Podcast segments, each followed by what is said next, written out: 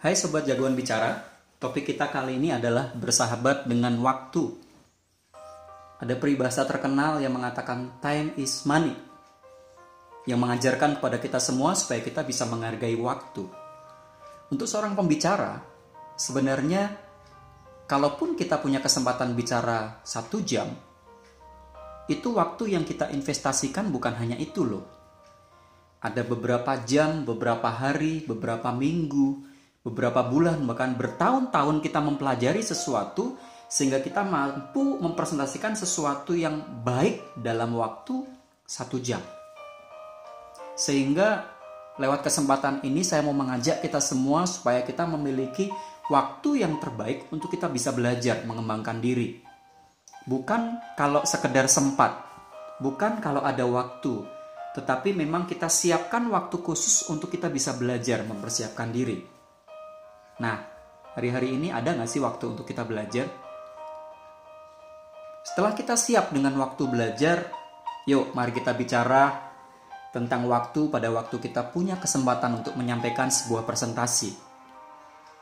Pada waktu kita mendapatkan waktu presentasi, misalkan kita harus berbicara dari jam 9 pagi sampai jam 10 pagi, usahakan datang sebelum jam 9 datanglah paling terlambat jam 8.30 atau jam 8 satu jam sebelumnya kita sudah ada di lokasi. Kenapa sobat? Kita perlu memastikan perlengkapan yang kita siapkan itu berjalan dengan baik. Kita juga bisa tahu oh ruangannya sebesar apa. Kita juga bisa melakukan langkah-langkah tertentu kalau tidak sesuai dengan harapan. Misalkan ruangannya cukup besar bisa menampung 200 orang dan ternyata yang hadir 20 atau 30 orang saja dan audiens duduknya berpencar. Jadi kita bisa mempersiapkan dengan baik. Atau bagus juga kalau misalkan ada calon peserta yang sudah datang kita bisa ngobrol, bertanya, "Bapak dari mana asalnya? Apa tujuan Bapak ikut acara ini?" Atau teman-teman yang hadir ini siapa, Pak? Kita juga bisa bincang-bincang sama panitia kita juga tahu oh arah toilet itu ke pintu sebelah mana. Jadi akan lebih bagus.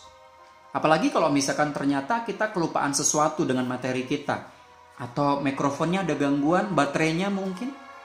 Jadi pastikan kita datang lebih awal. Selanjutnya adalah misalkan kita selesai jam 10. Jangan sampai mentang-mentang kita sangat menguasai bahan kita selesai jam 12 atau jam 1 kita harus menjadi seorang pembicara yang menghargai waktu yang sudah ditentukan. Kalaupun harus selesai lebih, ya jangan terlalu lama.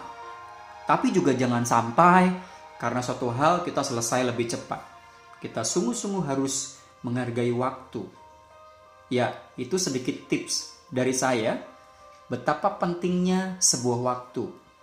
Jangan kita berpikir waktu itu, wah itu kan cuma semenit, dua menit. Saya akan tutup dengan sebuah cerita sederhana betapa pentingnya waktu. Saya pernah loh terlambat naik kereta api. Sobat semua tahu nggak saya terlambat berapa jam? Iya, saya cuma terlambat satu menit dan saya tertinggal kereta api. Ada orang yang pernah bercerita dia hampir kecelakaan, beda satu detik kalau dia tidak siap membanting setirnya ke arah kiri, dia sudah kecelakaan. Betapa pentingnya waktu satu detik? Pertanyaan saya. Lalu bagaimana 0, sekian detik? Ada nggak? Jawabannya ada loh. Tanya sama peraih medali perak dalam kejuaraan lomba lari atau berenang. Mereka cuma berbeda 0, sekian detik dengan peraih medali emas. Jadi mulai sekarang yuk kita hargai waktu kita, gunakan waktu kita dengan baik, Yuk kita siap-siap menjadi seorang pembicara yang berdampak buat banyak orang. Sukses buat kita semua. Saya Andreas Agus dari Jagoan Bicara.